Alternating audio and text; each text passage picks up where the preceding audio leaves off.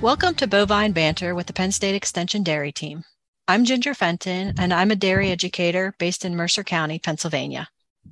And I'm Adrian Barragan. I am an extension veterinarian and assistant clinical professor within the Department of Veterinary and Biomedical Sciences at Penn State University. Joining us today are Dr. Greg Roth, Emeritus Professor of Agronomy from Penn State University, and Del Voigt, who is an extension educator on the field and forage crops team based in Lebanon County, Pennsylvania.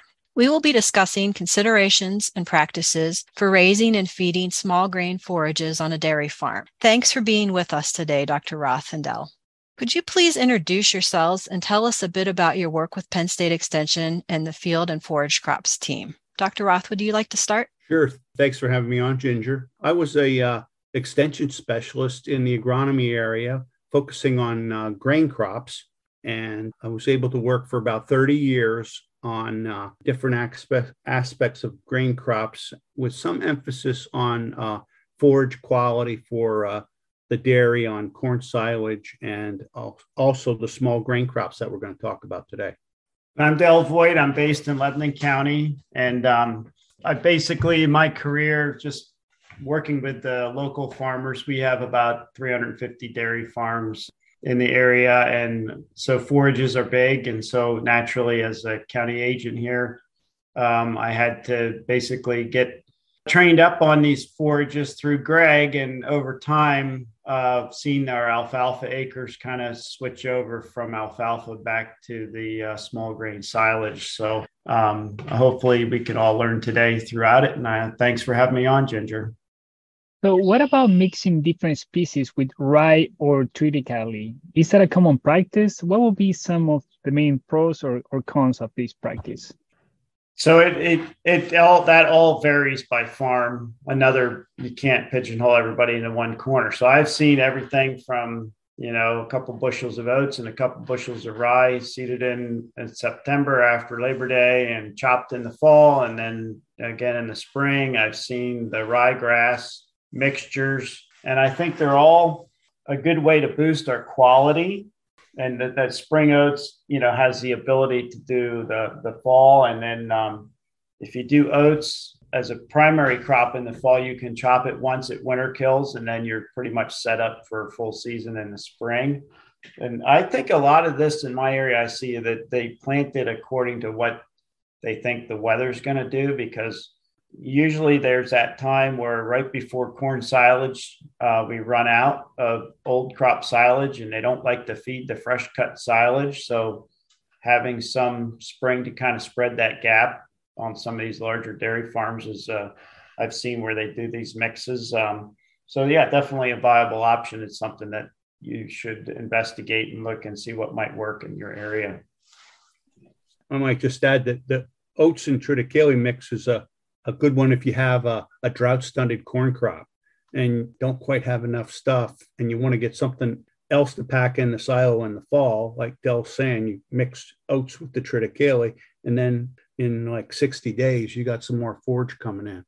And then on the uh, ryegrass and triticale, like Del said, that, that can be a high, very high quality thing. And then what also opens up the door is the ryegrass will come back and you you could actually harvest a second cutting of high quality material. And then in our long season areas then come in and, and grow uh, still grow a crop of corn.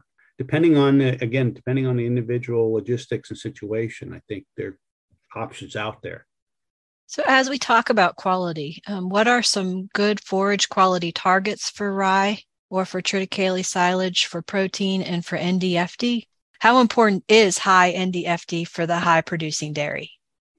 I did some looking in the Dairy One records from last year, and they and they were talking about triticale and rye in that 14 to 15, 16 percent uh, crude protein range, 30 hour NDFDs averaging 67 to 70 percent, which is a lot higher than alfalfa.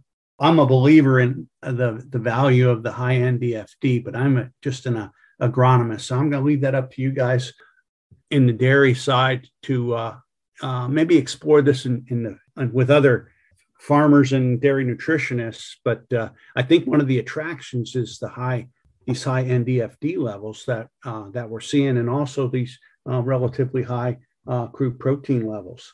that farmers are getting with the good management. You know, uh, so I think uh, I think something like 15 to 16 percent uh, protein and pretty high NDFD is is what our farmers are achieving, and that's contributing to the uh, you know success of this uh, practice. So switching gears a little bit, Greg, you have had a question about spring manure use. Um, how late can you manure the rye or the triticale in the spring and still harvest without having any health hurt issues in the farm? Thank you, Adrian. That's a great question. I'm honored to have a veterinarian ask me herd health questions like that. No, uh, it's just a question. It's a kind of question guys like Del and I have gotten, and uh, it makes me cringe a little bit if you end up in a situation where manure spreading in the spring has gotten delayed and you really want to get that manure out on these forages. I think so. I really don't have a good answer on how late you can do it, but once the small grains, I guess in April, start getting some erect growth and get more than six inches tall, you know, I guess I might I might start backing off from putting manure on and save that manure for the corn crop, which is coming pretty soon, and uh, use some nitrogen to to avoid contamination of the feed because I don't think all that manure washes off um, between April and you know beginning of April and the end of April, early May.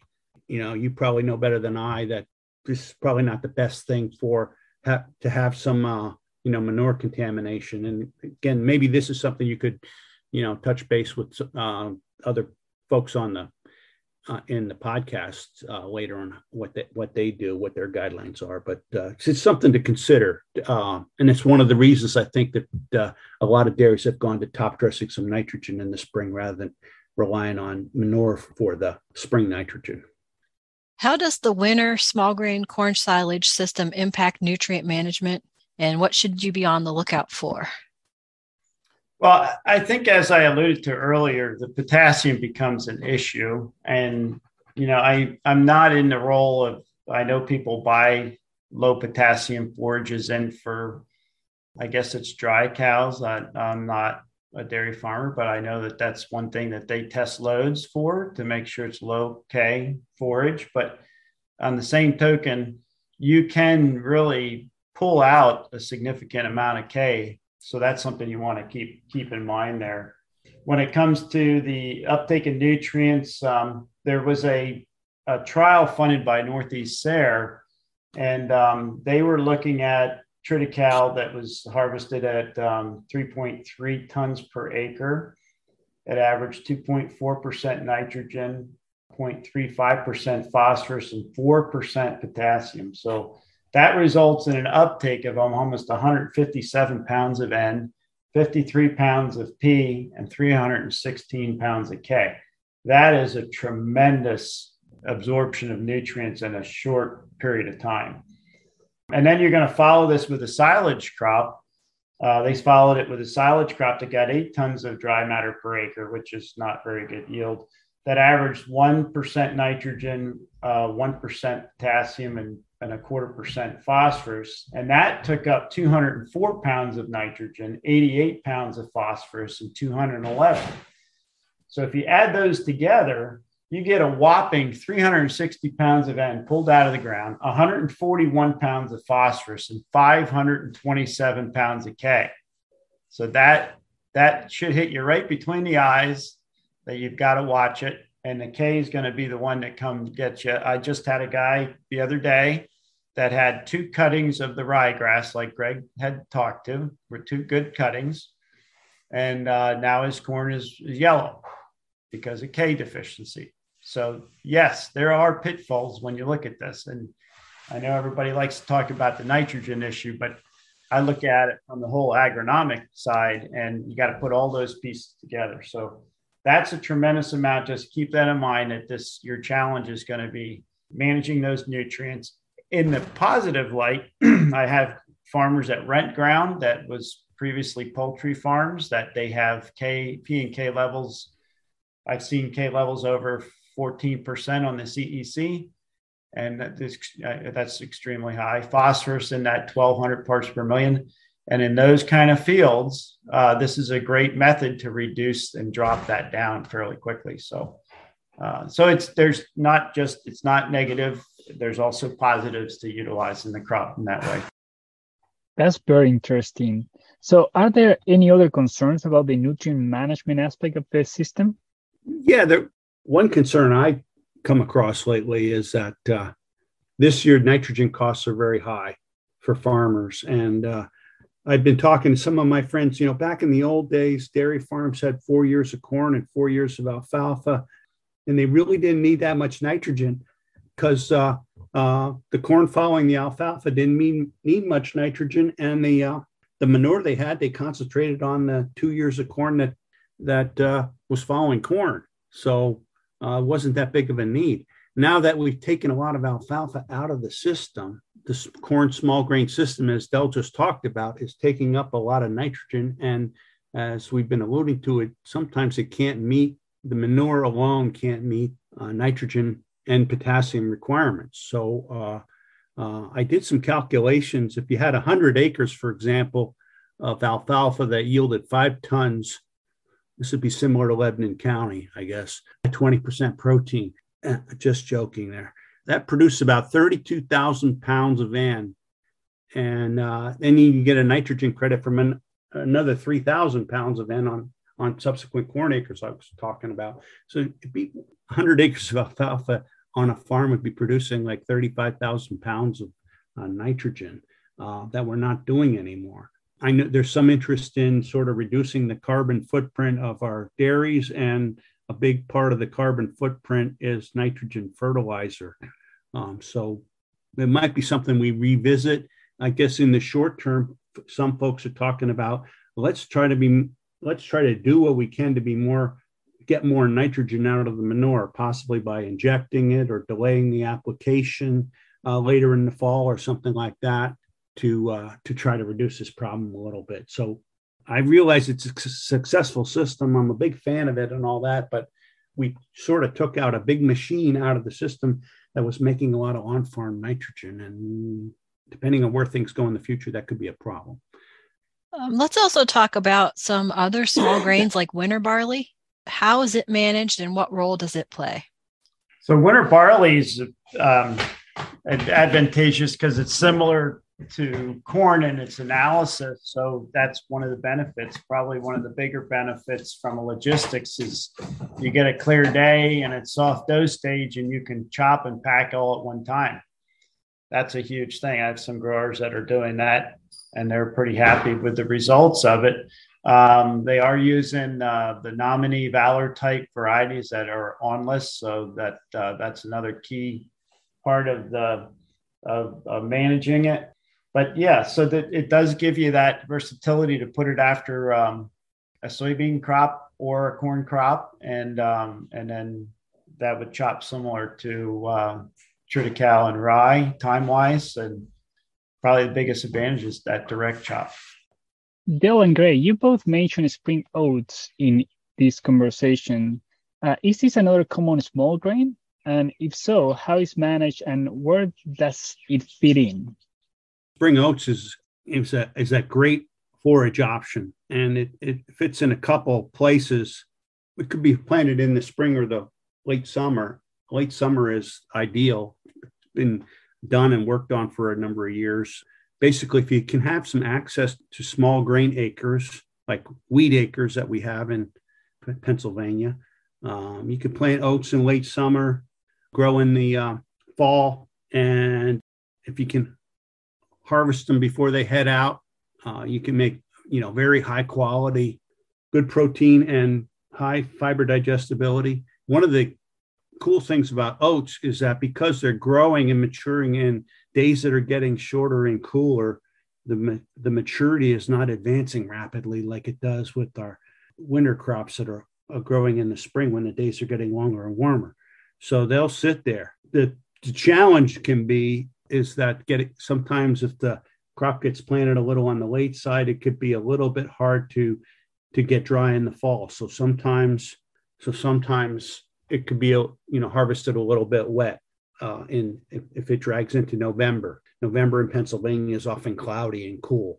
one thing I think uh, Del has seen this too in his area. I've seen it up here in, in central Pennsylvania. Some oat varieties get a rust disease, a crown rust, and uh, that can in the fall is the fall is an especially bad time with the you know humid mornings that we have and cool humid mornings to to get rust on oats. So if you have a susceptible variety, it might it might do okay in the spring, but in the fall it, it might get hammered. And del you you told me once that uh, farmers were actually spraying fungicide on oats in the fall. That's something we'd rather not be doing. So I think the seed industry is start is uh, this is another example where the seed industry is coming out with rust resistant and also maybe t- some taller forage varieties that work better in this system. So oats can be a, a great forage crop, uh, especially if, again, in one of those years where it, you know it doesn't rain that much in the summer, our corn silage is short.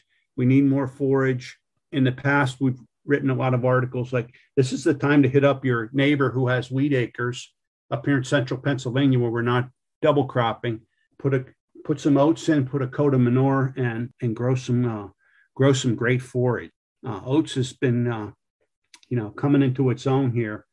It's it just maybe not the uh, maybe not uh, as widely recognized as the wheat and uh, as the uh, rye and triticale, but it's uh, it's really filled the gaps with uh, some good yield and quality.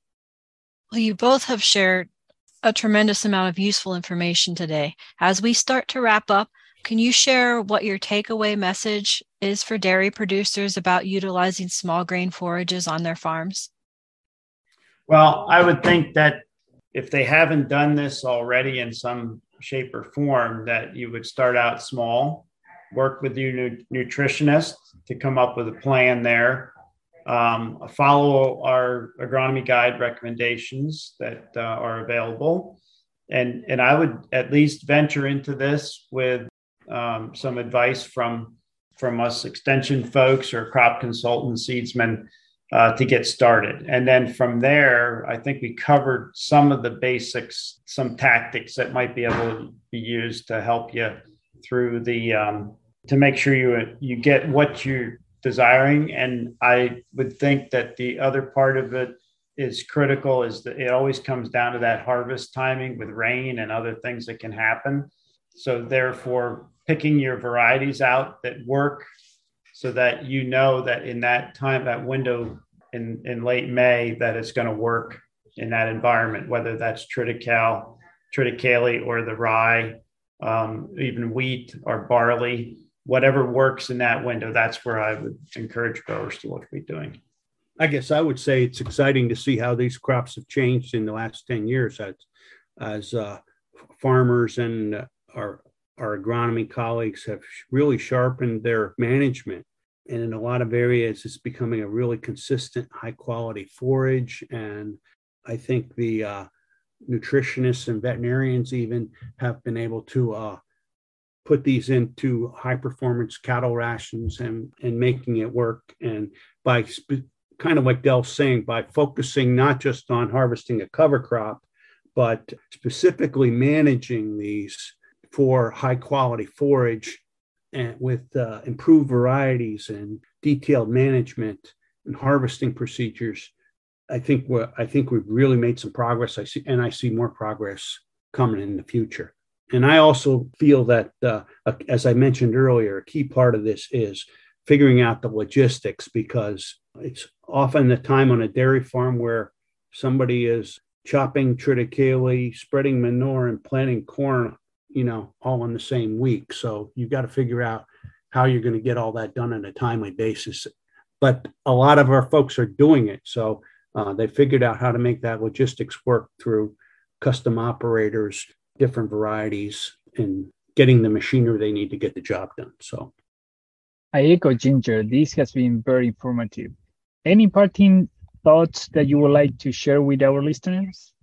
I'll just finish by saying, you know, we just scratched the surface on a lot of these things and we didn't get much into, you know, management of mixtures, details on specific varieties, harvesting procedures. Uh, and maybe you guys can cover some of that in subsequent podcasts.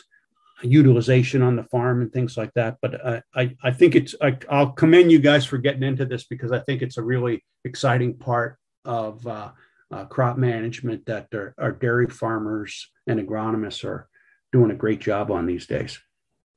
I'll just say that I think that you know we cover we did cover a lot of things, but the one thing I will mention that I'm a little I get pretty passionate about is the spreading the manure evenly because most of these small grain silage fields that I walk every spring, you get these huge waves. And I like to see a tabletop so that if it's going to be a boot stage, that the whole field is at boot stage. And I think that if you did some science on it, would probably work out to the feed outside as well. But spreading that manure evenly. And the other other parting comment is when you put winter manure onto these grains and your wheel traffic with a custom guy and he's going in and out of that field all different directions he can wipe out 30 40% of that crop uh, reduce its yield significantly just because of the, the, the wheel tracks. And so i think um, like greg said earlier that's another thing i will put the, also my my two cents on that if you can avoid that because you know you get that frosty cold morning and then they go out and spread and it snaps those off and sets it back. So that would be my two things is you know utilize that manure as a fertilizer and get it on nice and even get a tabletop. And i think the forages will result will respond well thank you del and dr roth for talking to us today and thank you to all of our listeners if you have any further questions regarding this topic, you can email me at gdc3 at psu.edu or Dr. Barragan at axb779 at psu.edu. Don't forget to tune in next Tuesday when Dr. Lisa Holden will discuss the use of double cropping on dairy farms with researcher Dr. Heather Karsten and dairy producer Jim Harbaugh.